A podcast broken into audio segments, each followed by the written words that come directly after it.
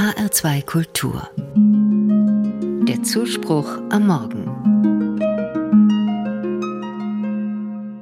Ab und zu habe ich in meinem Leben ordentlich den Kopf gewaschen bekommen. Damit meine ich, dass mir jemand klar und deutlich seine Meinung gesagt hat. Angenehm ist das nicht, im Gegenteil. Zuerst musste ich meist schlucken, aber oft hat es mir geholfen, ein klares Wort zu hören. Vor allem dann, wenn daran auch etwas gestimmt hat.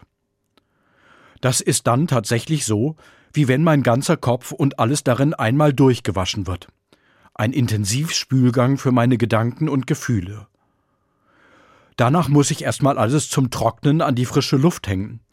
Aber dann kommt auch wieder ein neuer Duft und eine neue Klarheit in meine Gedanken. Heute wird in den christlichen Kirchen der Gründonnerstag begangen. Und in der biblischen Lesung am Gründonnerstag wäscht Jesus seinen Jüngerinnen und Jüngern nicht den Kopf, sondern die Füße. Mitten bei seinem letzten Mahl steht Jesus auf, er legt das feierliche Gewand ab, zieht sich eine Schürze an und beginnt, den Menschen, die da zusammen sind, der Reihe nach die Füße zu waschen. Und das trägt Jesus ihnen auch auf. Wie er es getan hat, sollten auch sie einander die Füße waschen. Die Füße sind für das Leben nicht weniger wichtig als der Kopf. Der deutsche Künstler Josef Beuys hat einmal gesagt, ich denke sowieso mit dem Knie. Damit hat er wohl gemeint, dass Denken nicht nur über den Kopf funktioniert. Das Knie denkt mit, die Hände, die Ellenbogen und so weiter. Wenn Jesus den Jüngerinnen und Jüngern die Füße wäscht, wollte er ihr Denken und Fühlen vom Kopf auf die Füße stellen, denn die Füße sind besonders wichtig. Sie legen die Wege zurück, die Menschen gehen, und sie lenken die Menschen an das Ziel, zu dem sie unterwegs sind. Das Mahl, das Jesus mit seinen Jüngern gefeiert hat, fand in der Zeit des Pessachfestes statt.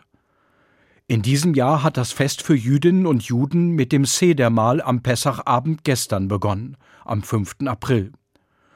Beim Pessachfest werden Jesus und die Seinen wie alle jüdischen Häuser daran gedacht haben, Israel ist aus Ägypten aufgebrochen, um aus der Sklaverei in die Freiheit zu ziehen. Die Füße der Israeliten mussten dabei einen langen Weg durchhalten, durch die Wüste bis in das gelobte Land. Dafür mussten sie die Gedanken im Kopf loswerden, die sie immer noch gefangen hielten. Aber ebenso mussten ihre Füße sie zuverlässig und ausdauernd in Richtung Freiheit lenken. Jesus hat mit seinem Mahl an diesen Auszug aus Ägypten und an den Weg in die Freiheit angeknüpft.